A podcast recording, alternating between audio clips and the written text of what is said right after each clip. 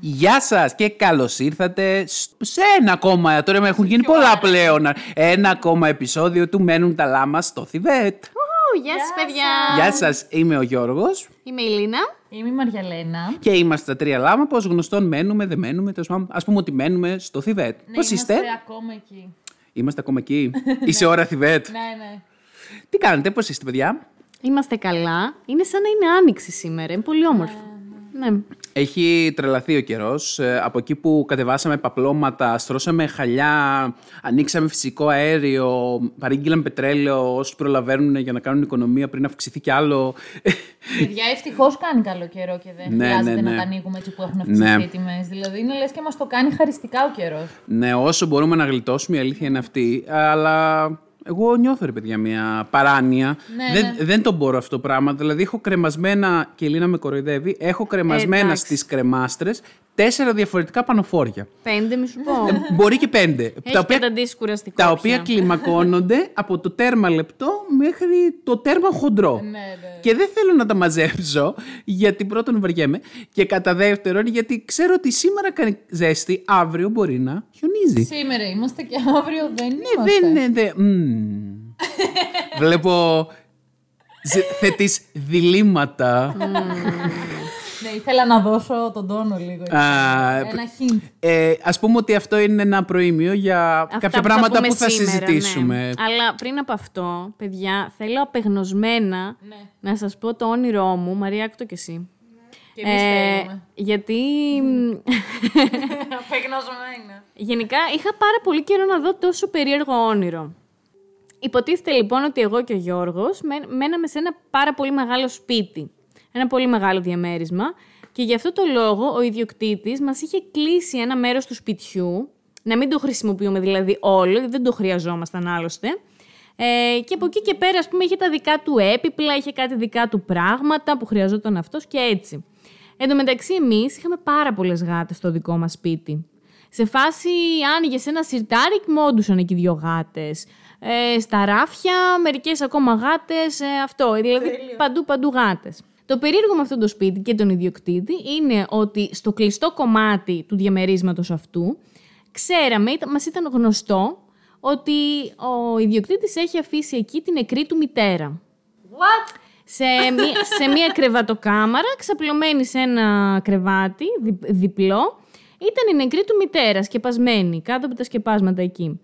Ε, μ, και μας ήταν πολύ normal. Δηλαδή, εμένα με θυμάμαι να μιλάω με τη μαμά μου στο τηλέφωνο και να μου λέει Αμάν και αυτός ο ιδιοκτήτης που δεν την παίρνει εκεί από εκεί πέρα τη μάνα του να τη θάψει κανονικά. Είναι δυνατόν να την έχει εκεί πέρα; Σαν να λέει πώς παράτησε αυτό το έπιπλο εκεί; μια τέτοια, Οκ, μια ναι, τέτοια ναι. φάση. Μήπως να το δώσουμε κάπου, το θέλει κανείς ίσως. Ναι, ναι. ήταν δηλαδή λίγο creepy η κατάσταση, αλλά το θεωρούσαμε φυσιολογικό στο όνειρο. Ε, και τέλος πάντων με τον Γιώργο αποφασίζουμε να υιοθετήσουμε άλλα δύο γατάκια. Τα οποία όμως, επειδή μ, είχαμε τις πολλές γάτες, οι πολλές γάτες ήταν εχθρικές ως προς αυτά, επειδή ήταν καινούρια. Και λέω στον Γιώργο, ε, δεν πάει στο καλό, ας πάμε τα γατάκια μέχρι να προσαρμοστούν στο μέρος. Ας τα πάμε στο διπλανό κομμάτι του σπιτιού με την νεκρή τη μάνα. Και πάμε, τα αφήνουμε εκεί πέρα με την άμμο τους, τα φαγητά τους και αυτά και βγαίνουμε έξω. Ε, επιστρέφουμε μετά και λέμε άντε πάμε να δούμε τι κάνουν τα μικρά γατάκια.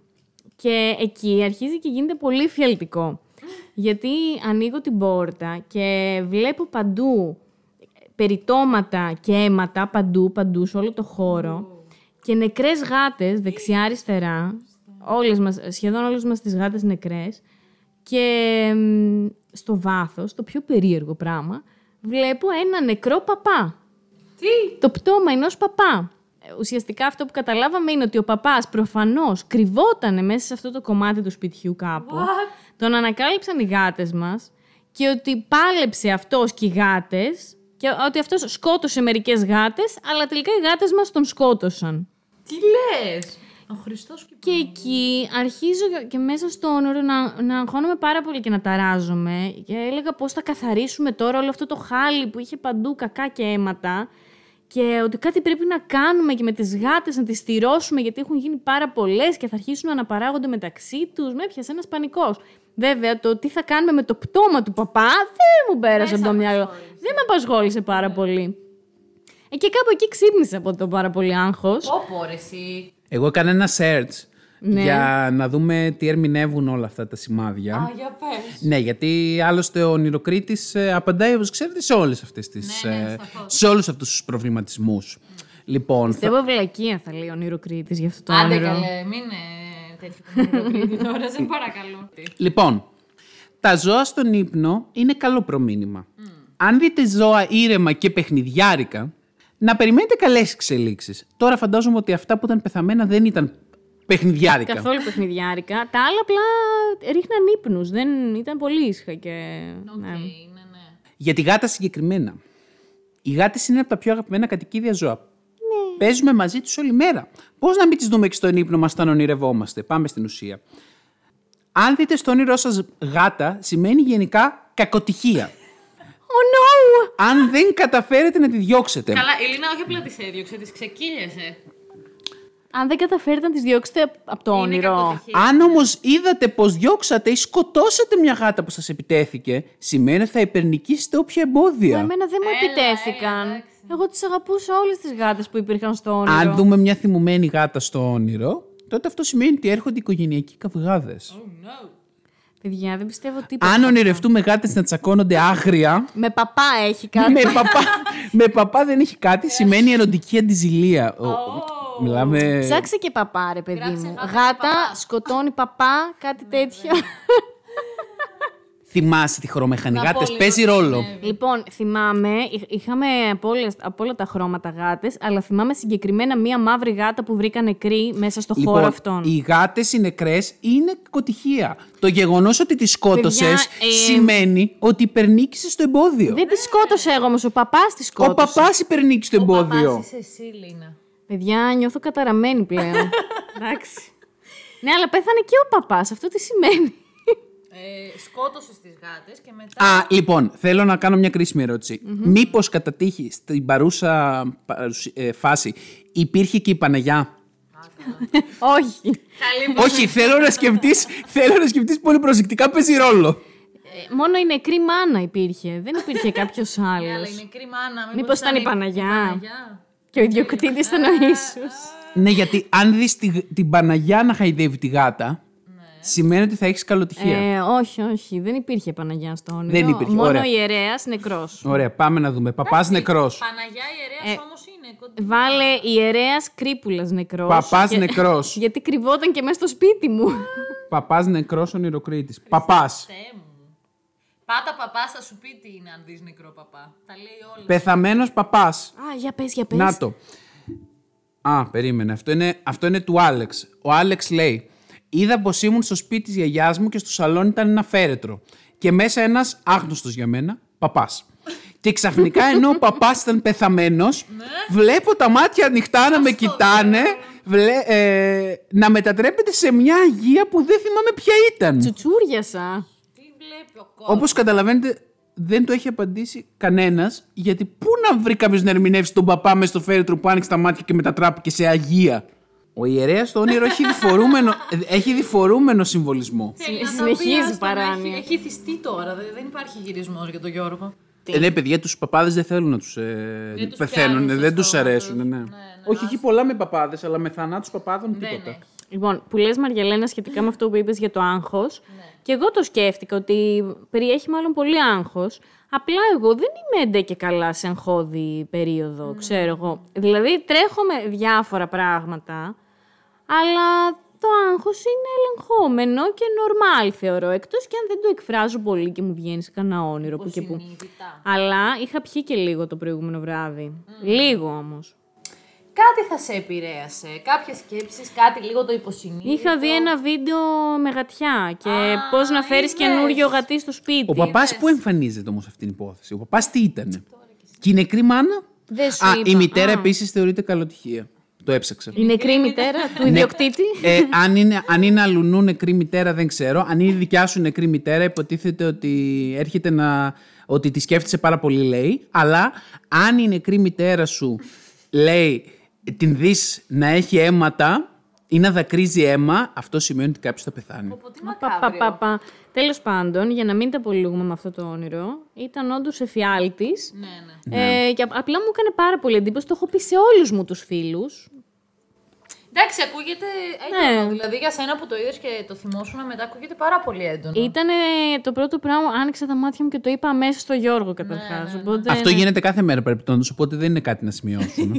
κάθε μέρα με το που ξυπνάμε σχεδόν οριακά, ξεκινάει η Ελίνα με το. Πω, πω, δεν μπορείς να φανταστείς τι όνειρο είδα. Ε, εντάξει, δεν Α, βλέπω έτσι ξεκινάει πάντα. μία στις δύο μέρες οριακά. Δεν βλέπω πάντα τα όνειρα. Τέλος τόσο πάντων. έντονα. Ε, Οκ, ας τα αφήσουμε αυτό το ζήτημα. Ωστόσο, αν κάποιος έχει μια ιδέα τι συμβαίνει με τον νεκρό του παπά στο φέρετρο που ανοίγει τα μάτια και γίνεται αγία, να πει τη γνώμη του, να, που- να απαντήσουμε στον Άλεξ, γιατί δεν του έχει απαντήσει κανένας Καλά στον παιδιά. Άλεξ θα απαντήσουν. παιδιά, άμα- για το δικό μου το όνειρο, άμα έχετε μια ιδέα, Καλά, πείτε την. πείτε και στη Για τον Λίνα. Άλεξ που δεν τον ξέρουμε κιόλα και δεν, δεν Τέλος θα, πάντων, δεν πείτε θα και στη ακούσει. Λίνα. Αλλά ο καημένος του έχει κάνει ανάρτηση χρόνια και δεν του έχει απαντήσει κανένας. Έχει μείνει με την απορία τώρα ο παπάς που μετατράπηκε σε αγία, τι δείχνει. Ε, θα, Ζει τόσα χρόνια έτσι, παιδιά. ο θα το Άλεξ. έχει ξεχάσει, παιδιά, ο Άλεξ τόσα Αποκλείεται, χρόνια το είμαι όνειρο. σίγουρη. Εγώ πιστεύω ότι ζει με αυτή τη σκέψη. Τι θα τον βρει. Τέλος πάντων.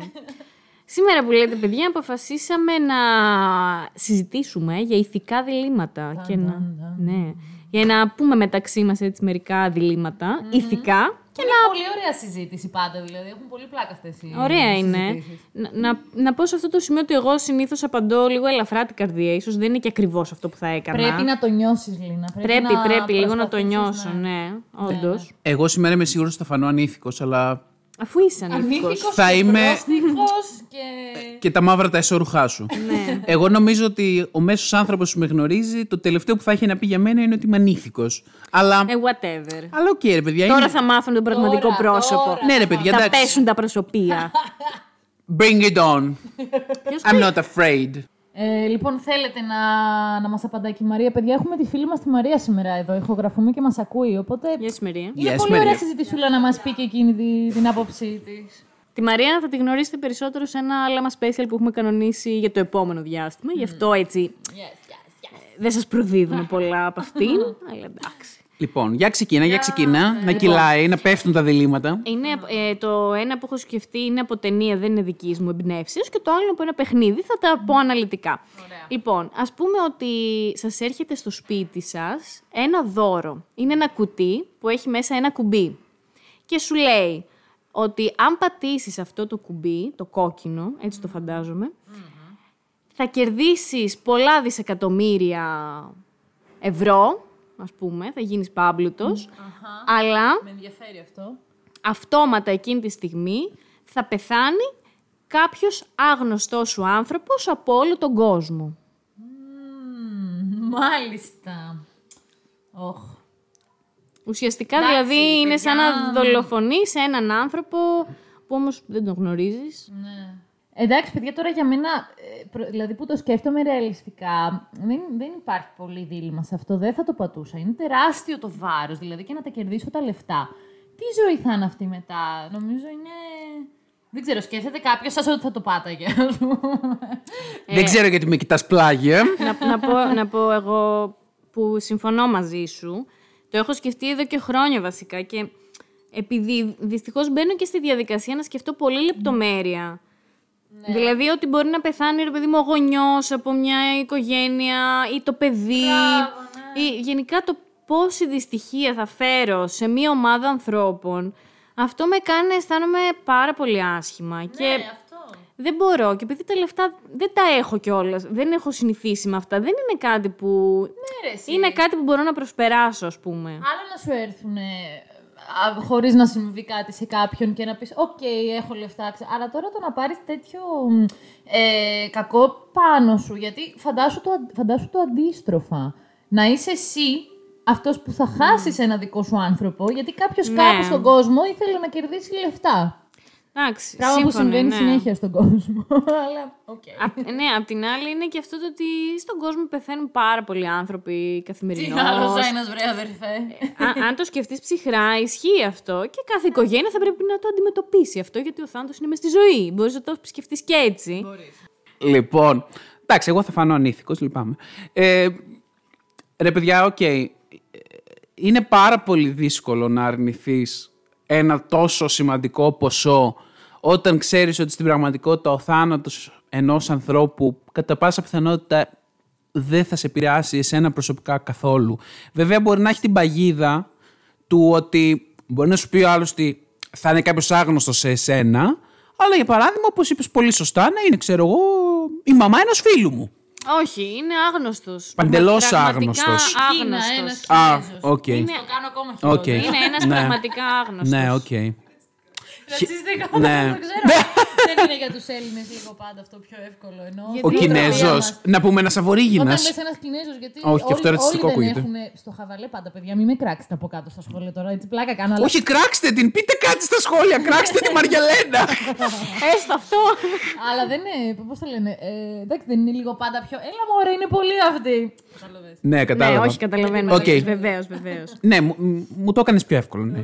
Να, είδες πώς το έκανα. ναι, η αλήθεια είναι αυτή. Όχι γιατί είναι Κινέζος, και ας ήταν και Αμερικανός, ας ήταν και Γερμανός. Ε, δε, παιδιά, δεν δε, δε, δε θα με ένοιαζε. Συγγνώμη, εγώ- δηλαδή, εγώ το ξέρω νομίζω ότι ότι- ακούγομαι πάρα άμα, πολύ άμα άσχημο. Ήταν ένα 18χρονο παιδί. Μα δεν θα το μάθαινα. Ναι, ρε, εσύ, αλλά. Αφού μου λες ότι δεν θα έχεις το μάθω ποιος έχεις, είναι. Έχεις όμως στη- στη φαντασία σου. Φαντάζεσαι τον πόνο ανθρώπων που προξενείς Ναι, εσύ; όπως φαντάζομαι και τον πόνο εκατομμυρίων ανθρώπων που πεθαίνουν καθημερινά στον κόσμο. Ναι, αλλά δεν, δεν είσαι εσύ υπεύθυνος. Εντάξει, οκ. αυτό πραγματικά Σύμφωνοι. είσαι υπεύθυνος εσύ Εγώ νομίζω ξεκάθαρα. δεν θα το έκανες αν ερχόταν η στιγμή. Μπορεί και να το Παιδιά, έκανε. θα το έκανα, Δεν το σας το ξέρεις. λέω. Δεν το ξέρεις, είναι αδίστακτο. Όχι, παιδιά, δεν, σας το λέω. Δεν, το ξέρω ότι ακούγεται πάρα πολύ άσχημο. Κατσίπη. Ε, τίποτα, εντάξει, οκ. Και εμείς απαντάμε εκ του ασφαλούς, αλλά αυτή είναι η πρώτη. Ρε, παιδιά, να μας, σα πω ε, κάτι. Αυτή είναι η να πρώτη σας πω μας κάτι. αντίδραση, όπως και να Η αλήθεια είναι ότι απαντάτε λίγο εκτός όλους. Γιατί άμα ένας σας έλεγε ότι ξέρεις κάτι. Ρε, δεν, μπο- δεν μου Ναι, αρέσει, ωραία. Δεν Α, ξέρω. Άμα ένας σας έλεγε ότι όντως θα τα πάρεις αυτά τα χρήματα και εσύ μετά θα, κα- θα καθόσουν λίγο ψύχραιμα να σκεφτείς ότι με αυτά τα χρήματα θα κάνεις την τέλεια ζωή. Θα έχεις την ηρεμία σου. Δεν θα χρειάζεται Πάει να. να, έχεις τι πάει να πει ηρεμία. τέλεια ζωή; Δεν θα έχεις ηρεμία. Οι, οι, οι ειρηνίε θα σε κυνηγούν. Ποιες ειρηνίε, Η Μωρέ, Ειρήνη ορέστη. Φορέστη.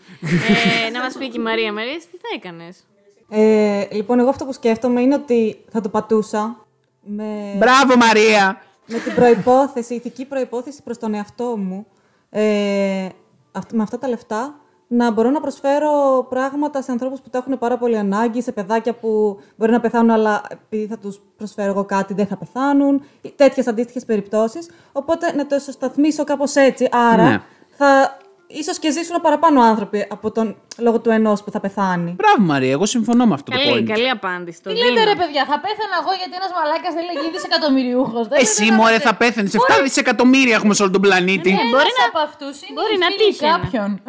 είναι μια Μαριαλένα Τέλος κάπου. πάντων. Οκ, επόμενο θέμα. Αλλά κα- όχι, καλό ήταν, Μαρία. Μ' άρεσε εμένα. Το, Έστω. σκέφ- το σκέφτηκα κι εγώ, αν και είναι λίγο δικαιολογία. Ε, ότι, είναι, ρε παιδιά. Μα θα φτιάξουμε και τη βίλα, δεν ότι πειράζει. θα τα πάρω τα λεφτά, αλλά εντάξει, θα τα χρησιμοποιήσω για καλό. Ναι, ναι. Ωραία. Μετά, Μαρία, άμα πλουτίσεις, θα γίνεις ανήθικη και. Πώς λέγονται; Θα σε διαφθείρει το θα- ε, χρήμα. και διεφθαρμένη, ναι, θα σε διαφθείρει το Και χρήμα. ποταπή και... Α πλουτίσω και. Σειρά σου, Θα Μαριαλένα. πληρώνω ψυχολόγο, λέει. Θα έχω λεφτά. Σειρά σου, Μαριαλένα. Ε, α, να πω αυτά που βρήκα. Βρίσκεσαι μπροστά σε μια ληστεία τράπεζας. Το άτομο ή τα άτομα που τη διέπραξαν σκοπεύουν να δώσουν τα χρήματα... Α, είδε, ταιριάζει στις Μαρία... Λοιπόν, σκοπεύουν να δώσουν τα χρήματα για καλό σκοπό. Δεν θα τα κρατήσουν. Γνωρίζεις ποιος ή ποιοι είναι οι ληστές και γνωρίζεις επίσης πως μια τέτοια πράξη είναι εγκληματική. Αν μιλήσεις στις αστυνομικές αρχές, το ποσό που δόθηκε για καλό σκοπό θα επιστρέψει στην τράπεζα. Τι κάνεις; Μου φαίνεται πολύ εύκολη η απάντηση. Και εμένα. Ε, εγώ, παιδιά, ξεκάθαρα θα, θα υποστήριζα αυτούς τους ληστές. Ε, ναι, ρε. Εφόσον ειδικά δεν θα κάνανε κάποιο φόνο για να πάρουν αυτά τα χρήματα, ε, θα τα δίνανε σε πολύ καλό σκοπό. Μου, φ- μου ακούγεται καλή φάση. Δεν είμαι τόσο ακραία νομοταγής. Είμαι νομοταγής, αλλά όχι τόσο ακραία. Όχι τυφλά. Ναι, ώστε να μην μου αρέσει κάτι τέτοιο. Δηλαδή, ακούγεται πολύ ιδανικό και ωραίο, ρε παιδί Είναι μου. Robin Hood ε, κατάσταση. Μπράβο, είναι μια τέτοια κατάσταση. Ναι, και δεδομένου ότι τα Εντάξει. λεφτά που είναι στις τράπεζες στην πραγματικότητα δεν είναι τα λεφτά τα δικά σου και τα δικά μου, είναι τα λεφτά της τράπεζας. Ναι, δηλαδή δεν, δεν θα τα χάναμε. Δεν θα τα χάνανε οι πολίτες οι οποίοι έχουν κάνει καταθέσεις σε αυτή την τράπεζα. Επομένως το κόστος είναι μικρό, εντάξει. Γενικά αυτό είναι εύκολο ηθικό δίλημμα, είναι η Ήταν αλήθεια. εύκολο, γι' αυτό Είναι το είπα και εύκολο, πρώτο. είναι για να εύκολο, το- ναι, ναι. Μαρία, φαντάζομαι και εσύ. Οκ. Θα πω εγώ ακόμη ένα γιατί αυτό ήταν ευκολάκι. Πες, πες να μας δυσκολέψεις. Λοιπόν, βρίσκεσαι σε ένα δωμάτιο και ένας άγνωστος απειλεί να σκοτώσει ή τον φίλο σου ή πέντε άγνωστα για σένα άτομα. Ταν, ταν, ταν. Όλοι τους, μαζί και ο φίλος σου, είναι αθώοι. Εσύ πρέπει να διαλέξεις ανάμεσα σε αυτές τις δύο επιλογές. Τι κάνεις; Ο φίλος σου ή πέντε άγνωστοι; Αυτό είναι το, το κλασικό ηθικό δίλημα ε, με το τρένο, έτσι δεν είναι; Ξέρεις τι όμως, το τρένο δεν είναι φίλος σου, κανείς. Όχι, σου... ε, Α, είναι, είναι, ε, είναι. είναι, είναι, ναι. Συγγνώμη, ναι. Αλλιώς θα διάλεγες το ένα άτομο, obviously. Ε, ναι, είναι σαν το τρένο, έχεις δίκιο. Το τρένο ουσιαστικά είναι το εξής δίλημα. Έρχεται ένα τρένο, πηγαίνει στις ράγες. Σε κάποια φάση το, οι ράγες διακλαδώνονται. Στη μία μεριά είναι δεμένο ένα δικό σου άτομο. Και στην άλλη άλλα- πέντε άγνωστα. Όλοι καλοί, όλοι αθώοι, μπλα μπλα μπλα. Τι κάνεις, αλλάζεις την πορεία. Το τρένο, ξέρω εγώ, πάει προς το δικό σου άτομο. Αλλάζεις την πορεία να σκοτώσεις τους πέντε ή το αφήνεις.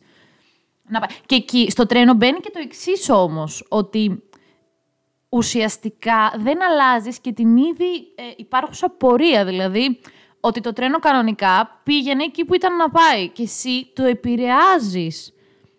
Δεν ξέρω αν ναι, αυτό... ναι. Ε, είσαι εσύ μετά Καταλαβαίνετε. υπεύθυνος Ναι. για το θάνατο των πέντε ατόμων, ας πούμε, αν σώσεις τον φίλο σου. Γενικά παίρνεις μια απόφαση.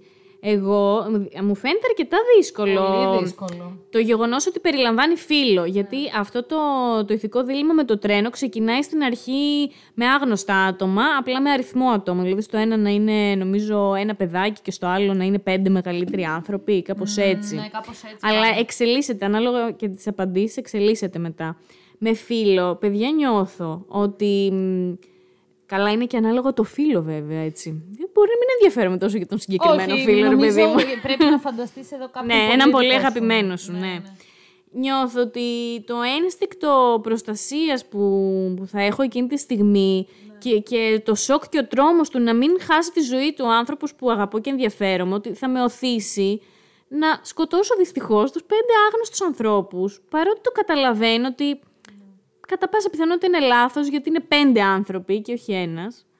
Ε, αλλά μάλλον το ένστικτο θα υπερισχύσει σε μένα. Δηλαδή δεν μπορώ να σκεφτώ κάτι διαφορετικό αυτή τη στιγμή. Συμφωνώ. Και εγώ την ίδια ακριβώς Εκτός κι άμα σοκαριστώ τόσο πολύ που δεν, δεν μου, δεν μου βγει να κάνω τίποτα και το αφήσω να πάει. Όλοι. Καλά, αυτό θα ήταν total fail, έτσι. τίποτα. Ναι, συμφωνώ. Ε, ναι, είναι Ναι, αυτό, ναι. παιδιά, Να, συντηρεί, να φροντίσεις τον Ναι. άνθρωπο που αγαπάς. Ε, τι να λέμε τώρα, αυτό είναι. Δεν ξέρουμε, δεν- πρέπει να βάλουμε στον παρα- τον παράγοντα και του πόση ώρα υποτίθεται θα σου δίνουν και χρόνο να σκεφτείς. Πολύ γρήγορα. Αν βέβαια, ε, ε, το πολύ γρήγορο είναι ξεκάθαρα προς τον δικό σου φίλο. Αν σου δίναν χρόνο να σκεφτείς, οκ, μπορεί να το σκεφτόμουν λίγο παραπάνω. Δεν ξέρω. Για πες Μαρία και εσύ. Ε, εγώ θα βασιστώ στη λέξη που είπε η Λίνα, το ένστικτο. Ε, ότι σκέφτομαι πως ο άνθρωπος είναι- είναι, δεν είναι αγελαίο όν. Δεν είναι αγελαιόν ο άνθρωπος ακριβώς. Δεν ήταν ποτέ αγελαίο ον, νομίζω. Είναι κοινωνικό, αυτό σίγουρα. Έχουμε μάθει να ζούμε σε κοινωνίες, ναι. Κοινωνικό, μάλλον αυτό είναι καλύτερη λέξη. Αυτό ουσιαστικά εννοούσα.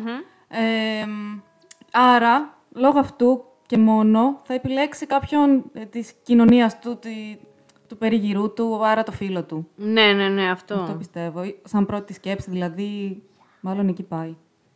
Ναι, όχι, συμφωνούμε όλοι. Δεν, δεν ξέρω, παιδιά, εσείς που μας ακούτε, άμα έχετε διαφορετική άποψη και κάπως το βλέπετε αλλιώς, πείτε μας. Γιατί εγώ έχω περιέργεια που εδώ όλοι συμφωνήσαμε, οπότε ναι. Λοιπόν, το επόμενο που έχω σκεφτεί εγώ, ε, το εμπνεύστηκα σαφώς από το Last of Us, το Part 1, ε, όπου ουσιαστικά μας λέει το εξής.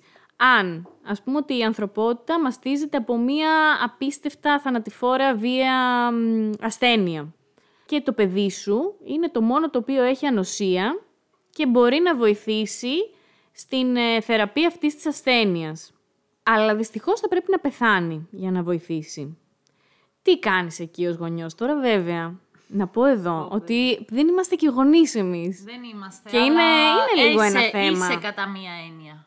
Γατομάνα. Εντάξει τώρα, Δεν άλλο, να, συγκρίνεται, αλλά- άλλο να έχεις βρε παιδί μου ζωάκι, που το λατρεύω, άλλο να έχεις παιδί.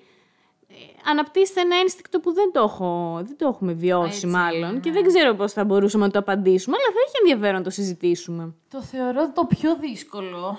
Από όσα είπαμε μέχρι στιγμής, γιατί αφορά όλη την ανθρωπότητα. Δηλαδή, δεν είναι απλώς ότι παίρνεις πέντε άτομα στο λαιμό σου, θα ζήσεις εσύ απλά με την τύψη σου και η ανθρωπότητα θα συνεχίσει. Ναι. Παίρνεις πάνω σου το να χαθεί όλη η ανθρωπότητα. Και δεν μιλάμε Δηλαδή, για μια ασθένεια Ναι. τύπου κορονοϊός, ας πούμε, Ναι. που ζούμε όλοι μια χαρά και οκ. Ναι. Μια ασθένεια, τέλος πάντων, πολύ πιο επιθετική προς το ανθρώπινο είδος, ναι. που ουσιαστικά φέρνει και κατάρρευση πολιτισμού συνολικά. Μμμ. Παιδιά, Αλλά είναι το παιδί σου. Εγώ, α, από όσο με ξέρω μέχρι στιγμή στα 28 μου χρόνια, θεωρώ ότι δεν θα το μπορούσα να το δώσω το παιδί μου. Θα μου βγουν, θα, σίγουρα θα μου βγουν πολύ ισχυρά ένστικτα. Αλλά θεωρώ ότι εν τέλει θα μου το πάρει το κράτος με τη βία, γιατί θα Α, είναι ναι. το εμβόλιο και η θεραπεία, οπότε θα με σκοτώσουν, θα μου πάρουν το μωρό και να... Άμα βάλεις αυτόν τον παράγοντα, δεν έχει νόημα. ναι, το ηθικό όχι, δίλημα, ρε είναι, είναι Μαριαλένα. δική σου, δική Ναι, σου ρε, τελει- πούστη. τελείως απόφαση. Fuck. Ε, πάει το ανθρώπινο είδος για τη Παιδιά, δεν Μαριαλένα. ξέρω. Νομίζω Καταστροφή ότι- ανθρωπίνου είδους. Δεν ξέρω. Εντάξει, ρε, εσύ τι να πω. ίσως αν έβλεπα ότι λιγοστεύουμε και είχαμε φτάσει στο έσχατο σημείο, αλλά δε- στην, αρχή- δεν θα το έκανα στην αρχή. Δηλαδή θα. Σου λέω, είμαστε σε κατάρρευση πολιτισμού. Μιλάμε για ναι, τέτοια να είχαμε μείνει κατάσταση. τρεις και ο κούκος, ας πούμε. Ε, ναι, και με πολλές δυσκολίες. με πολλές. Ε, Ίσως εκεί με πολύ πόνο να το έδινα και μετά να αυτοκτονούσα, δεν ξέρω. Κι Πω, εγώ. πω, πραγματικά είναι για αυτοκτονία. Ναι. Δηλαδή δεν Για θα είχα λόγο να αυτοκτονία. ζήσω μετά. Θα ήμουν σε φάση πάρτε το παιδί μου. Εμένα, και γεια σας. εγώ αρχ- αρχικά, νομίζω θα ήθελα να έχω το κουράγιο να το κανω Νομίζω αυτό που βοηθάει όμως είναι να ρωτήσεις και λίγο το ίδιο το παιδί. Δηλαδή, Α, το παιδί πόσο χρονών είναι, είναι στην και, α- ιστορία; είναι και άνθρωπος, οπότε ξέρω εγώ μπορείς να, μπορεί να πάρει την απόφαση. Φανταζόμουν ότι είναι ένα μικρό μωράκι. Καλά, ας πούμε ότι το θέλει έτσι. Αν το θέλει, Ναι, εντάξει, αν έχει δικιά του βούλη, είναι μεγάλο και μπορεί να Ναι, αποφασίσει ναι, για τον ναι, εαυτό ναι, του, ναι. αλλάζει και λίγο το πράγμα. Εντάξει, γιατί- παρόλα αυτά, ως γονιός πάλι έχεις την Ναι, ευθύνη ναι. του. Γιατί είναι και ένα ανήλικο άτομο, ας πούμε, ότι- ας πούμε ότι είναι 12 χρονών. Ας πούμε ότι είναι αυτό, ένα 12χρονο παιδί. Δεν ξέρω, πολύ βαρύ. Και τι να Φαντάζομαι κάνει. ότι είναι πολύ βαρύ, γιατί μου φαίνεται προφανές τι πρέπει να κάνεις. Παιδιά, μπορείς να κάνεις και μετά. Ναι, είναι προφανές για Όχι, την εντάξει. ανθρωπότητα. αλλά Όχι, για την ανθρωπότητα είναι πολύ... Για είναι- σένα. Λοιπόν, οκ. Εγώ προσωπικά. Αν το παιδί ήταν σε μια ηλικία ώριμη να μπορεί να αποφασίσει μόνο του. Είπαμε, είναι 12χρονο. Ωραία. Θα συνεχίσω και θα σχολιάσω ότι μπορεί 12 χρόνων να μην είναι απόλυτα ώριμο. Ω, αν, σίγουρα δεν είναι. αν έκρινα πως το παιδί είναι ώριμο και μπορεί να αποφασίσει μόνο του, θα του έβαζα να το αποφασίσει μόνο του. Αλλά αν ήταν να αποφασίσω 100% εγώ, οκ, ψυχρά βέβαια το λέω τώρα γιατί δεν έχω παιδί, ε, θα το έδινα. Θα το έδινα γιατί ε, είναι, κα- είναι, το big, είναι το big picture τώρα. Δηλαδή είναι, σαν να σε- είναι λίγο παρόμοιο με την ερώτηση του «ΟΚ, αν, γινόταν- αν γινόταν ένας πόλεμος, ρε παιδί μου, θα θυσίαζες τον εαυτό σου στη μάχη για το καλό της, της χώρας σου, της πατρίδας σου, για τον οποιοδήποτε λόγο». Είναι παρόμοια ερώτηση. Τώρα, το να πεις εγωιστικά ότι όχι, ξέρω εγώ το παιδί μου δεν το δίνω ε, γιατί εγώ θέλω να το χαρώ το παιδί μου και να Εγώ- πεθάνουν όλοι οι υπόλοιποι. Ε, ναι, όχι. Εγώ νομίζω ότι θα, θα, θα ήμουν τόσο εγωιστή. Θα θεωρούσα τον εαυτό μου μετά τόσο εγωιστή που δεν θα μπορούσα να ζήσω με αυτό. Εκτός και αν φυσικά το παιδί μου, σας ξαναλέω, είχε την, ήταν δικιά του απόφαση. Οπότε θα έλεγα και η δικιά σου απόφαση είναι δικιά σου είναι η ζωή. Εννοείται, δεν θα την ορίσω εγώ. Εγώ έχω να πω ότι από όλη αυτή την ιστορία ο καταδικασμένος της υπόθεσης είναι το παιδί. Γιατί είτε θα πεθάνει, είτε θα πεθάνει μέσα στην κοινωνία την κατεστραμμένη. είτε στη μία περίπτωση είτε στην άλλη. Ε, οπότε εγώ να σας πω την αλήθεια θα έσωζα το παιδί. και ας καταστραφόταν η, απο- η ανθρωπότητα. Να ξεκινήσει από την αρχή. Δεν ξέρω, μου φαίνεται πολύ μεγάλο το... Το βάρος. Θα σώσω την ανθρωπότητα. Βασικά, αν ήσασταν εσείς το παιδί, τι θα, κάνετε, θα χάνετε τη ζωή σας; Την έχουμε πιο ευ- Το έχουμε πιο εύκολο να δώσουμε τη ζωή μας για κάτι τέτοιο; Δεν ξέρω. Ε, ειλικρινά θεωρώ ότι ο άνθρωπος τελικά ε, μπορεί να αντιδράσει την κρίσιμη ώρα τελείως διαφορετικά από αυτό που θεωρεί για τον εαυτό του. Δηλαδή, τι ένστικτα θα σου βγουν ποτέ δεν ξέρεις. Εμένα, ειλικρινά, μου φαίνεται τρομερά δύσκολο, παιδιά. Τρομερά δύσκολο, δηλαδή. Και μόνο που το σκέφτομαι, ας πούμε... Δεν μπορώ καν ηρωικά να, να σας πω ότι πω, πω, ναι, θα θυσίαζα τον εαυτό μου. Ου- ούτε καν με πιάνει ένα Παναγιά μου, όχι, ψοφίστε όλοι, εγώ δεν πεθαίνω. δεν ξέρω, θα φοβόμουν Και πάρα εγώ, το, πολύ. και εγώ το σκέφτομαι. Δεν θα ήθελα, ρε φίλε. Απλά αντιλαμβάνομαι ότι είναι πολύ λάθος. Δηλαδή, ναι. Οκ, Τι έχουμε; ήταν ωραίο διλημματάκι αυτό, παιδιά. Ήταν ε, δύσκολο. Λοιπόν, εγώ θέλω να ρωτήσω το spicy διλη- διλημματάκι που σχολιάζαμε από την ταινία με την Demi Moore. Παιδιά, δεν ξέρω εσείς που μας ακούτε ποιος την έχει δει. ποιο- Εγώ δεν την έχω δει την ταινία να πω. Μου είπαν τι γίνεται. Ε, είναι η ταινία με την Demi Moore, ε, ανήθικη πρόταση. Στα αγγλικά λέγεται Indecent Proposal. Wow, έκπληξη, έκπληξη. Λοιπόν, και το δίλημμα είναι το εξής. Είναι ουσιαστικά τώρα η Demi Moore με τον άντρα της, που δεν θυμάμαι, κάποιος γνωστός τον παίζει. Ο Woody, μπράβο, Woody Harrelson. Αλλά το βασικό είναι ότι παίζει ο Ρόμπερτ Ρέντφορντ. Α, Αυτός ναι, ναι. ήταν το πολύ μεγάλο Το όνομα σε αυτή την σκάνδαλο. ταινία και το σκάνδαλο, ναι. Ναι, γιατί οι άλλοι δύο ήταν και φρέσκοι τότε, νομίζω.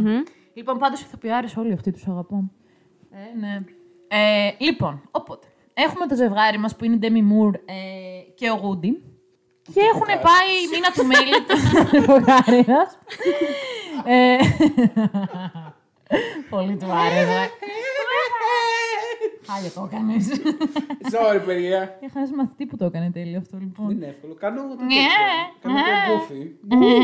Όχι, πολύ μακριά. Ε, θέλετε να συνεχίσουμε το ηθικό δίλημα, παρακαλώ; ναι, ναι, λοιπόν. και πηγαίνουν, νομίζω, για μήνα του μέλητος και σε ένα ταξίδι πάντως.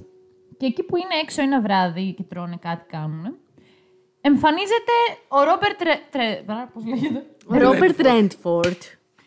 Εμφανίζεται ο Ρόμπερτ Ρέντφορντ, ο οποίος είναι στην ταινία, στο story μας, ένας δισεκατομμυρίουχος, δεν ξέρω πόσα λεφτά έχει. Πάμπλουτος, πάμπλουτος. Πάμπλουτος, ο οποίος κλασικά βαριέται τη ζωή του και αποφασίζει να παίξει με τη ζωή των ανθρώπων για να μην βαριέται. Εντάξει, του αρέσει και η Ντέμι Μουρ. Καλά, αλίμονο και σε ποιον δεν. Αλλά έχω να πω ότι πάει και τους κάνει μια ανήθικη πρόταση. Α, λοιπόν, και τους λέει το εξής. Εάν η Ντέμι Μουρ κοιμηθεί, έρθει μαζί μου βασικά για ένα βράδυ. Δεν ξέρω, τους λέει ξεκάθαρα να Ναι, κοιμηθεί ναι, να, μαζί να του. περάσει μαζί του ένα βράδυ Ναι. που να, είναι- να, είναι- να είναι ανοιχτό αυτό το βράδυ στα πάντα. Στα πάντα. Άμα θέλει, Ναι. να κάνει ό,τι θέλει. Ναι, ναι. Θα τους δώσει μ, ένα, εκα- πόσα εκατομμύρια; Πολλά εκατομμύρια. Ήταν πολύ δύσκολο να πει. Δεν το θυμάμαι το ποσό. Ναι, Ήταν παιδιά, μεγάλο. Συγγνώμη για την έννοια, αλλά. ε, Ήταν πάρα, μεγάλο πάρα, ποσό. πάρα, πάρα πολλά λεφτά, έτσι. Δηλαδή τώρα φανταστείτε, τους λέει απλώς για μια νύχτα μαζί του, θα τους κάνει. δυση- Λοιπόν, αν ήσασταν εσείς η ίδια η Ντέμι Μουρ ή ήταν ο ή σύντροφός σας, τι θα αποφασίζατε σε αυτό το δίλημα; Εγώ θα έλεγα όχι. Το θεωρώ λίγο εκπόρνευση. Δεν είναι λίγο, είναι πολύ Είναι, εκπόρνευση. ναι, ναι, ναι. Είναι εκπόρνευση. Δεν θα το έκανα. That's all. Ωστόσο, να επισημάνω κάτι. Αν το συζητούσαμε και μου έλεγε η Ντέμι Μουρ ότι εγώ δεν έχω πρόβλημα να πάμε. Μουρ, η Λίνα θα στο λέει. Ναι, για μένα, ναι. Ρε παιδιά, εγώ θέλω να πω απλά στο κλίμα της ταινίας. όχι, όχι. Ο καθένας προσωπικά Εννοώ στο να το δει. ζήσεις, να το ζήσεις. Εντάξει, οκ, ήθελα, να, ήθελα να είμαι ο Γούντι ο Τρυποκάρυδος. Τέλος πάντων, λοιπόν. Ωραία. Τέλος πάντων, οκ. Α πούμε ότι είναι η Λίνα. Δεν έχει σημασία. Θα τη ρωτούσα και θα της έλεγα. Ε, βασικά δεν θα τη ρωτούσα. Αν μου έλεγε από μόνη της, δεν, θα- δεν πρόκειται να έπαιρνα καμία πρωτοβουλία. Ότι να σου πω κάτι, μωρέ, λεφτά είναι. Τι θα γίνει, σιγά, θα πάω. Θα τη έλεγα, οκ, άμα εσύ δεν έχεις πρόβλημα, πήγαινε. Δεν θα σε έστελνα εγώ, δεν θα στο πρότεινα καν εγώ, αλλά αν εσύ ήθελες, δεν θα σου έλεγα όχι. Αυτό. Και πώς θα Αυτό ήσουν δεν εσύ το θεωρώ εκείνο εκπόρνευση. το βράδυ που η Λίνα θα ήταν με τον άντρα αυτόν και θα φανταζόσουν ότι κάνει. Δεν θα, ήμουν, ωρα- δεν θα ήμουν καλά, αλλά την επόμενη μέρα που θα ερχόταν με το παραδάκι θα πηγαίναμε στη Νέα Υόρκη θα μου περνούσε. Θα σου περνούσε όμως, ρωτάω εγώ εδώ. Παιδιά, νιώθω ότι θα μου Και να σε περνούσε. ρωτήσω, μετά άμα ερωτευόμουν τον Ρόμπερτ Ρέντφορντ. Άμα ερωτευόσουν να το. που θα με Όχι. πήγαινε σε 15 νέες λοιπόν, Υόρκες και Καταρχάς, σε- καταρχάς, δεν ξεκινήσαμε τη συζήτηση με τον Ρόμπερτ Ρέτφορντ. Είχε και πλωτό Άμα είναι σκάφος. να γίνει η Ντέμι Μουρ. Λοιπόν, αν πήγαινες λοιπόν τέλο πάντων σε αυτόν με το πλωτό σκάφος και ερωτευόσουν αυτόν, τότε αυτό σημαίνει ότι ο ερωτάς μας δεν είναι πολύ δυνατός και τότε να πας με τον Ρόμπερτ Ρέτφορντ. Ναι. Ναι, εντάξει, σωστό και αυτό. Όχι, εγώ θα ξενέρωνα αν ένιωθα ότι ο σύντροφός μου. Δεν ξέρω, παιδιά, είναι δεν θα πολύ ξενέρωνα, θα στεναχωριόμουν σίγουρα, δεν θα μου ήταν ωραίο 100%. περίεργο. Όχι, εγώ περίμενα Αλλά- Αλλά... θα έλεγα. Ότι Ναι, αν συγγνώμη. ήμουν η Ντέμι Μουρ θα ξενέρωνα. Μαν, με Ντέμι Μουρ. Που ε, ο σύντροφός μου τόσο ελαφρά τη καρδία θα με εκπόρνευε Κι εγώ- για λεφτά. κι εγώ- Δηλαδή θα εντάξει. νιώθω ότι δεν τον νοιάζει καθόλου. Δεν ξέρω. Κάποιος. Όταν το σκέφτομαι πιο ψύχραιμα και αντικειμενικά, λέω ρε, εσύ, οκ, σεξ είναι, μην είσαι παλιωμοδίτη. Σκέψου το πιο μεγάλο.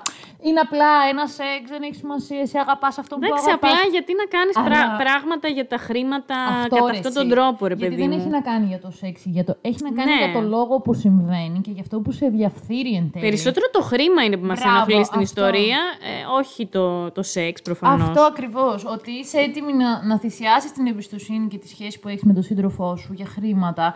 Το οποίο σπάει, το, το ραγίζει το γυαλί. Δεν υπάρχει γυρισμός μετά, θεωρώ.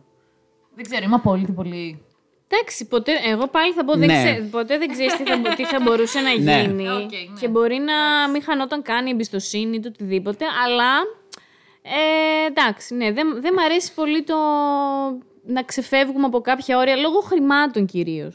Ξέρω εγώ. Η αλήθεια είναι ότι αυτό το δίλημμα, ε, εγώ θεωρώ ότι η μεγαλύτερη του βάση δεν είναι τόσο το θέμα της σχέσης. Εντάξει, όλοι αυτοί οι παράγοντες που λέτε ισχύουν, αλλά στην ουσία περισσότερο είναι αυτό που λέει η Λίνα, ότι είναι πολύ άσχημο να σκεφτείς ότι ένας άνθρωπος είναι ικανός για το χρήμα και για την ανάγκη που έχουμε για χρήμα και για τις ανέσεις που προσφέρει, να κάνει αυτό το πράγμα. Καλά, βέβαια, εδώ εσύ θα σκότωνες οποιοδήποτε άτομο στον κόσμο για να πάρεις χρήματα. Αυτό μας πείραξε τώρα. Μα δεν είπα κι εγώ ότι αυτό που, που έκανα ήταν ηθικό. Ναι, δεν, εντάξει, δεν, ναι, δεν- οκ. Να μην τρελαθούμε. Δεν είπα ποτέ ότι αυτό είναι ηθική επιλογή. Είπα ότι ο σκοπός αγιάζει τα μέσα. Γενικά, να- γενικά να πω ότι σαν μπορεί είμαστε πολύ περάνω χρημάτων μέχρι τώρα. Ναι, ναι, αυτού μη μας ματιάζω. Για πες Μαράκη εσύ. Ναι, εγώ θα, θα αρνιόμουν στη θέση της Demi Moore ε, για το λόγο και μόνο ότι θα μου έσπαγε τα νεύρα ο πλούσιος. Μπράβο, Μαρία. Για την άποψη που έχει ότι με τα χρήματα μπορεί να κάνει ό,τι θέλει. Ακριβώς. Αν, αν βρισκόταν μπροστά μου χρήματα σε, όπως τα προηγούμενα τα διλήμματα, θα τα έπαιρνα. Θα τον σκότωνα τον Μπάτερ. Αλλά όχι, δεν δεν θα το ικανοποιούσα αυτό, αυτή την επιθυμία. Σου φαίνεται κάπως υπεροπτικό και... Πολύ, πολύ, ναι, ναι, ναι. Και εξουσιαστικό Πάρα μέσω, πολύ. μέσω χρήματος. Ναι. Και γι' αυτό και μόνο το λόγο. Και επίσης, αν είχα τον αγαπημένο μου, προφανώς δεν θα του έκανα ποτέ κάτι τέτοιο, νομίζω. Τελικά η Ντέμι Μουρ πηγαίνει με τον Ρόμπερτ ναι, να πούμε, Ρέντφορντ. βέβαια, δίκιο έχεις. Πηγαίνει στο πλωτό σκάφος, αλλά δεν κάνουν σεξ ποτέ. Ναι. Περνάνε απλά μαζί το βράδυ. Και μετά αυτή γυρίζει. Και είναι αυτό που λες Μαριαλένα, ότι το, γυα- το γυαλί έχει ραγίσει πάρα πολύ. ναι. Το ζευγάρι δεν είναι πια αυτό που ήταν. Τους διέλυσε και τους δύο το γεγονός ότι ε, και την Ντέμι Μουρ ότι ο άλλος την άφησε να το κάνει αυτό Ναι, και αυτόν ναι, ότι ναι. εκείνη πήγε και θα μπορούσε να έχει συμβεί το οτιδήποτε. Ε, δεν υπάρχει μια εκπομπή διλήμματα. Στην τηλεόραση. Στην τηλεόραση. Διλήμματα, διλήμματα. Κάτι μου λέει ρε εμένα αυτό. Δεν υπάρχει στην τηλεόραση διλήμματα εκπομπή. Καλά, εγκλήματα. Εγκλήματα λέει. Εγκλήματα υπάρχει, αλλά εγώ νομίζω ότι υπάρχει και διλήμματα. Τέλος πάντων. Sorry για την παρένθεση. Απλά έσπαγα το κεφάλι μου. Οικογενειακές ιστορίες. Ω, όχι. Δεν είχε βγει σε κάποια φάση μετά τις οικογενειακές ιστορίες μια άλλη εκπομπή παρόμοιο στυλ που λεγόταν Διλήμματα. Και έλεγαν ε, Είμαι σε δίλημα. Τι να κάνω; Οικογενειακά. Α, ξέρεις τι λες τώρα. Πω που μιλάμε. τε- Τρασίλα τέρμα. Ναι, ναι, τρασίλα. Στην, ρε, ε, στην ναι. Κατερίνα καινούριου. Α, μπράβο, ρε, εσύ. Είχε κάτι, σκε, κάτι σκετσάκια απίστευτης κακογουστιάς. Τα οποία ήταν τύπου οικογενειακή ιστορία. Που ήταν τύπου, ας πούμε, ήταν. Ε, θέλω τον αδελφό του άντρα μου. Μπράβο. Ε, να του την πέσω. Α, μου την πέφτει ο αδελφός του άντρα μου, ας πούμε, και εγώ τον γουστάρω, αλλά τι να κάνω. Είμαι σε δίλημα. Ναι, είμαι σε δίλημα. και βάζανε, πήγαιναν, ψήφιζαν τι να κάνει τώρα αυτήν. Και είχαν γυρισμένα και τα δύο. Και το ότι θα ενέδιδε, ας πούμε, στον ε, γαμπρό, όπως λέγεται. Ναι, ναι, ναι, Ε, και το ότι όχι, θα έλεγε όχι. Ε, Να πω ένα ακόμα. Ναι, πες. Λοιπόν, καθώς γυρίζεις στο σπίτι από τη δουλειά, δεν έχει σημασία από πού γυρνάς, την ίδια στιγμή, μαζί με το αυτοκίνητο από το αντίθετο ρεύμα, χτυπάτε ένα πεζό. Ο πεζός είναι νεκρός. Νεκρός. Νεκρός. από το άλλο αυτοκίνητο βγαίνει μια γυναίκα κλαίγοντας και λέει πως εκείνη τον σκότωσε. Εσύ όμως γνωρίζεις πως τον χτυπήσατε την ίδια στιγμή. Οπότε οι πιθανότητες είναι μοιρασμένες. Δεν υπάρχουν μάρτυρες και όποιος τελικά ευθύνεται θα οδηγηθεί στη φυλακή. Τι κάνεις; Εγώ έχω σκεφτεί τι θα έκανα, ρε παιδιά. Για πες, ωραίο Θα δίλημα. έλεγα την αλήθεια. Ότι έγινε ταυτόχρονα, κανείς μας δεν ξέρει ποιος φταίει. Μήπως τη γλιτώνατε και οι δύο δηλαδή. Ναι, δηλαδή Σωστό. σε φάση ότι δεν φταίει κανείς μας. Πραγματικά ήταν ατύχημα. Δεν ούτε το θέλαμε να συμβεί. Ε, είμα- και οι δύο ήμασταν από το σοκ και το τρακάρισμα συγχυσμένοι. Δεν ξέρω τι συνέβη. Εντάξει, εννοείται ότι θα υπήρχε ρίσκο να μπω φυλακή, που νομίζω αυτό που είπες πριν, νομίζω δεν μπαίνεις φυλακή. Νομίζω δεν μπαίνεις φυλακή. Αλλά anyway, έστω ότι μπαίνεις. Ε, καταδικάζεσαι, αλλά είναι με αναστολή, ας πούμε. Ναι. Γιατί ναι. Νομίζω αυτό θα έκανα. Δηλαδή, τι να, να άφηνα την άλλη, επειδή κλαίει ότι το έκανα αυτή, να ήμουν κι εγώ. Α, ναι, εντάξει, όντως εσείς το κάνατε. Ναι, το είδα κι εσύ το εγώ. έκανες και το είδα. και πας και μάρτυρα, λέει Ναι, κατηγορία. ναι, ναι, ναι. Το έκανε, το είδα. Την είδα εγώ, την είδα. δεν τον σκότωσε. Έγραφε στο κινητό μήνυμα. Δεν ξέρω. Ε, στενάχωρο μου για την άλλη να, να την πληρώσει ενώ. Ναι.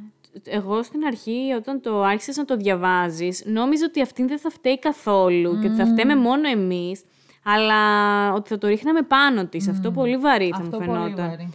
Τώρα, λίγο πιο εύκολο, αυτό που λες βασικά, ότι θα έλεγα ότι και εγώ, νομίζω ότι και εγώ τη χτύ- τον χτύπησα τον νεκρό και δεν ξέρω τι έγινε. Και αυτό ίσως, τέλος πάντων, από τη στιγμή που έγινε αυτό το λάθος, να μοιραζόμασταν την ευθύνη. Τι να Καλά, πω. έλεγες στην αλήθεια, ρε παιδί μου. Ναι. Ναι, ναι, ναι, ναι. Φυλακή δεν νομίζω να έμπαινα. Α είμαστε υπεύθυνοι, παιδιά, σε αυτά. Ε, ας είμαστε. Κρατήστε αυτό. Ναι. Α δούμε τι θα πει και ο Γιώργος. Και Γιατί μπο- γενικότερα- μπορεί να φερθεί τελείως ανεύθυνα αυτή τη φορά. Ναι, ναι. Και γενικότερα, ρε παιδί μου, στο δρόμο να παίρνετε την ευθύνη και γενικότερα στη ζωή σας. Να παίρνετε την ευθύνη των πράξεών σας. ναι, παιδιά, προσωπική ευθύνη. Μην εγκαταλείπετε τα σημεία ατυχήματος, να μένετε εκεί. Οκ. Αν είμαστε 100% σίγουροι ότι δεν ξέρουμε ποιος χτύπησε τον άνθρωπο και ποιος προκάλεσε ξεκάθαρα αυτό το δυστύχημα, τότε εγώ θα πρότεινα στον άλλον με τον οποίο συμμετείχαμε σε αυτό το πολύ δυσάρεστο πράγμα να κάτσουμε εκεί πέρα και να καλέσουμε την αστυνομία, να τους πούμε ακριβώς τι έγινε και από εκεί και πέρα ας το λύσει το νομικό ζήτημα της υπόθεσης. Εγώ προσωπικά, αν αντιλαμβανόμουν ότι... Το λέω από την άποψη κιόλας ότι, οκ, σίγουρα θα αισθανόμουν πάρα πολύ άσχημα, αλλά αν ήμουν, ε, πώς το λένε, αν δεν ήμουν σίγουρος ποιος το έκανε, τέλος πάντων αυτό θα έλεγα έγινε ένα, ήταν ένα λάθος, δεν το ήθελα, ζητάω χίλια συγγνώμη Τώρα- αν συμμετείχα σε αυτό, τέλος, αυτό, τι- δεν έχω να πω κάτι άλλο. Σίγουρα, σίγουρα δεν θα το διαμέλιζα, δεν θα το έκοβα, δεν θα, δεν το, δεν θα το εξαφάνιζα. Έτσι όπως το πες. Που, ξέρεις, σκέφτομαι ότι το κακό έχει γίνει. Δεν υπάρχει επιστροφή. Αυτός ο άνθρωπος έχει πεθάνει. Και είσαι στην ιδανική κατάσταση όπου δεν υπάρχουν καθόλου μάρτυρες. Ναι, οκ. Είναι τόσο κακό. Είναι κακό, το ξέρω, γιατί η οικογένειά του θα τον ψάχνει, αλλά να τον θάψεις. Τι λες, παιδί μου, να τον θάψεις; Θα μπλέξεις μετά. ε, Μετά θα μπλέξεις χειρότερο, δεν αξίζει. Κοίταξε, σε όλες αυτές τις περιπτώσεις είναι αποδεδειγμένο ότι το καλύτερο που μπορείς να κάνεις είναι να να πάρεις φωνάξεις την αμέσως την αστυνομία. αστυνομία. εντάξει. Θα, φ- γιατί θα δείξεις καταρχάς ότι δεν το ήθελες, θα δείξεις ότι δεν έχεις σκοπό να διαφύγεις. Γενικά, όλο το μέλλον σου θα είναι πολύ, πολύ Μετά- πιο ευνοϊκό. Μετά Αν το- έχεις μπλέξει. Αν, Δεκτό, αν το δεκτό. θάψεις, μετά μπαίνει δόλος στη μέση. Ναι, άστα ναι, να πάνε. ναι, ναι, ναι. Α, παιδιά, να πω γρήγορο δίλημα. Ναι. Άμα φίλος σας, πολύ καρδιακός φίλος σας, σας έλεγε ότι σκότωσε ένα άτομο, τι θα του λέτε, τι θα κάνατε; Όχι, δεν μπορώ αυτό το δίλημα, δεν μ' αρέσει. Θα τον προδίδατε, να τον στείλετε στην αστυνομία. Όχι, δεν θα το προ... Δεν ξέρω, ρε φίλε, θα ήταν δολο... Περίμενε. Δολοφόνος. Λοιπόν, τον σκότωσε γιατί; Με αφορά αυτό. Με Τον, ενδιαφέρει. ε, τον σκότωσε, εννοείς να σου πω τον λόγο; Κατά λάθος Όχι, είναι δεν ήταν, δολοφόνος; δεν ήταν κατά λάθος. Τον σκότωσε ε, με σχέδιο, πώς λέγεται. Ήταν εκ προμελέτης το θα έγκλημα. τον έδινα. Ρε, εσύ είναι δολοφόνος. Μπορεί να σκοτώσει και εμένα που ξέρω τη φάση. Ναι. Ο άνθρωπος δεν πάει καλά. Ε, Όντως. τον αγαπώ, είναι φίλος Ναι, μου, ναι, αλλά ναι. καλύτερα στη φυλακή να του πηγαίνω τσιγάρα. Βαρύ να έχει σκοτώσει κάτι, ο- κάποιον. Ναι, αν ήταν όντως. κατά λάθος, εκεί θα ήταν μεγάλο δίλημα. Εγώ και στο κατά λάθος θα του έλεγα ρε παιδί μου, ε, πάρε την αστυνομία τηλέφωνο. Ναι. Να το λύσετε, γιατί θα μπλέξει χειρότερα. Εγώ να το θέσω αλλιώς. Αν ήσασταν σίγουροι ότι ένας φίλος σας ή ένας πολύ κοντινός σας συγγενής έχει κάνει έναν φόνο, θα τον καταδίδατε; Ε, αυτό, ανάλογα αν το Ε, είχε είπες, κάνει... είπες ακριβώς το Αυτό ίδιο πράγμα. Αλήθεια. Α, συγγνώμη. Ε, αφού δεν συγγνώμη, παρακολουθείς όχι, το όχι, όχι. podcast. Ξέρεις τι άκουσα. Άκουσα ότι ρώτησες αν ε, μας έλεγε ο φίλος μας, ρε παιδί μου, ότι έκανα κατά λάθος ένα έγκλημα, τι να κάνω. είπε Όχι. κατά λάθος, Εκ προμελέτης είπα. Ναι, οκ, οκ, οκ, οκ. Να το συζητούσε μαζί σου. Εγώ κατάλαβα να το ανακάλυπτες. Όχι, να το συζητήσει. Ναι, όχι. ε, ο, δεν είναι το ίδιο. Δεν Τι είναι το διαφορά ίδιο. έχει να το ανακάλυψεις; Παιδιά, δεν είναι άλλο να έρθει ο άλλος και να στο συζητήσει και να σου πει εξή κάτι έκανε αυτό το πράγμα και να το συζητάς και να προσπαθείς να τον φέρεις σε μια λογική. Και άλλο να καταλάβεις ότι ο άλλος έχει κάνει κάτι, το έχει κρύψει και δεν ξέρεις πώς να το αντιμετωπίσεις. Α, καλά, άμα το ανακάλυπτες, θα ήταν πιο τρομακτικό. Ε, αυτό λέω ρε παιδιά. Δεν είναι η ίδια ερώτηση αμέσως να μου την πείτε. Δεν είναι γιατί όντως μετά θα ήσουν συνέχεια και εσύ φρικαρισμένος μαζί του. Είναι πολύ παρόμοιο με το όταν ανακάλυπτες ότι ένας φίλος σου κερατώνει μία κοπέλα. Και έλεγες τώρα πρέπει να της το πω αυτό. Εντάξει, δεν είναι το ίδιο σε βαρύτητα, αλλά καταλαβαίνω πώς Δεν είναι το ίδιο σε βαρύτητα, το ελαφρύνω ξεκάθαρα. Α, σε αυτό τι θα κάνατε; Εγώ θα του έλεγα να το πει στην κοπέλα. Ε, και εγώ αυτό θα έκανα. Γιατί δεν είναι δικιά μου δουλειά. Ε, εννοείται. Απλά θα του έλεγα ότι αυτό που κάνεις είναι λάθος και πρέπει να το συζητήσεις. Και ότι εγώ δεν πρόκειται να συμμετάσχω σε αυτή τη διαδικασία περαιτέρω. Αλλά άμα μαθαίνατε ότι τον φίλο σας τον απατάει η κοπέλα του, ο γκόμενό του κτλ. Θα του το έλεγα κατευθείαν. Θα το έλεγες. Ε. Εννοείται. Τι θα τον άφηνα να πηγαίνει στα τυφλά; Τελικά δεν μου απαντήσατε εδώ μεταξύ. Ε, απα- ξέρω. α- απαξιώσατε τελείως το ερώτημά μου. Θα, το- θα, θα παίρνατε τηλέφωνο σου στην πω αστυνομία κάτι. την ίδια στιγμή. Περίμενε. Ωραία. Απλά Εγώ στο ρώτησα κάτι λέει. πολύ ξεκάθαρο. Μαθαίνεις ότι Ναι, θα η πήγαινα. αδερφή σου έχει κάνει έναν φόνο. Θα την κάρφωνες στην αστυνομία; Θα- Κάτσε θα- άλλο η αδερφό, ο αδερφός μου τώρα. Μα Με είπα βάζεις σε πιο κάποιο. σκληρό δίλημμα. Παιδιά, όχι, σας είπα. Κάποιος πολύ άμεσος. Τους φίλους η Μαριαλένα θα τους κατέδιδε, τον αδελφό όχι. Όχι, παιδιά, εντάξει, αλλά όσο να είναι ο αδερφός είναι λίγο αίμα σου. Εννοώ μπαίνει λίγο. Όχι, παιδιά, εγώ θα, το, εγώ θα τους κατέδιδα την ίδια στιγμή. Εγώ, όποιος και να ήταν, θα του έλεγα ότι. Κοίτα να δεις, κατάλαβα αυτό. Να ξέρεις ότι αυτό που πρέπει να κάνεις είναι να πάρεις την Ναι, αστυνομία ναι, ναι, και να αυτό. παραδοθείς. Γιατί είναι και το καλύτερο για σένα. Εγώ αυτό θα έκανα νομίζω. Θα το συμβούλευα όποιος και να ήταν. Γιατί θα σε βρούνε.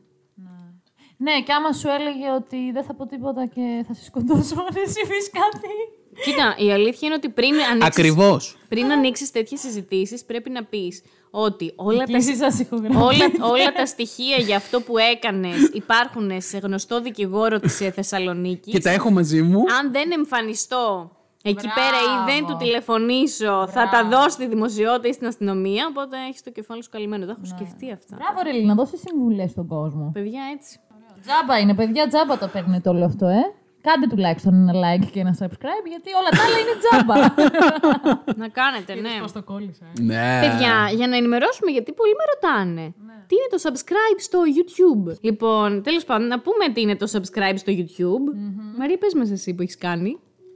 Το subscribe εγώ το έκανα για να μου έρχονται ενημερώσεις τα λάμα κάθε φορά που ανεβάζουν ένα καινούργιο επεισόδιο. Ε, και να ξέρω και να το πατάω και να το βλέπω. Αυτό είναι. Δηλαδή, θες να μου πεις ότι όποτε τα λάμα βγάζουν επεισόδιο, εσένα σου έρχεται ειδοποίηση; Μαριαλένα. Στο κινητό μου έρχεται η ειδοποίηση. Τέλειο. κατευθείαν. Και πώς το έκανες το subscribe; Το subscribe. Ε, μπήκα στο κανάλι του στο YouTube και πάτησα το κουμπάκι που γράφει πάνω subscribe. Δεν ναι, ξέρω αν άλλαξε. ή η εγγραφή στα ελληνικά, ναι. Η εγγραφή. είναι τόσο εύκολο. Και παιδιά, δεν πληρωνόμαστε από αυτό. Απλά εσείς ενημερώνεστε τόσο. Για εσά το Για... κάνουμε. Είναι τελείως για εσά. Μην κάνετε, μην Για να μην μένετε τεμπελιάζετε. πίσω στις εξελίξεις. Ναι, έτσι, push the button. Πώς θα λύσετε τα ηθικά σας διλήμματα, Πώς θα κρύψετε τα πτώματα, Πώς θα πάρετε τα λεφτά από την Demi Πώς Moore θα κάνετε σεξ με τον. Πώς θα πάρετε και την Ρόμπερτ Demi Moore; Ρέντφορντ. και με τον άλλο τον Γούτι τον Τριποκάριδο. Λοιπόν, σας ευχαριστούμε πάρα πολύ για την παρέα σας και εννοείται πως περιμένουμε τις απόψεις σας τόσο στο YouTube όσο και στο Facebook και στο Instagram, αλλά και στις ερωτήσεις τις οποίες ξεκάθαρα θα σας κάνουμε. Και αν έχετε κι εσείς κάποιο ωραίο διληματάκι κατά νου, γράψτε το να σχολιάσουμε. Να ανοίξει λίγο το τσιριπιπί, να πούμε έτσι. Και ευχαριστούμε πάρα πολύ και τη Μαρία που μας έκανε παρεούλα σήμερα. Και εγώ ευχαριστώ για την παρέα. και θα τα πούμε πάρα πολύ σύντομα στο special. Στο Λάμα Special που θα την έχουμε καλεσμένη. Ανυπομονούμε. Αυτά από εμά. Καλά να περνάτε όλοι και έξω. Φιλάκια πολλά. Bye. Γεια σας! Bye.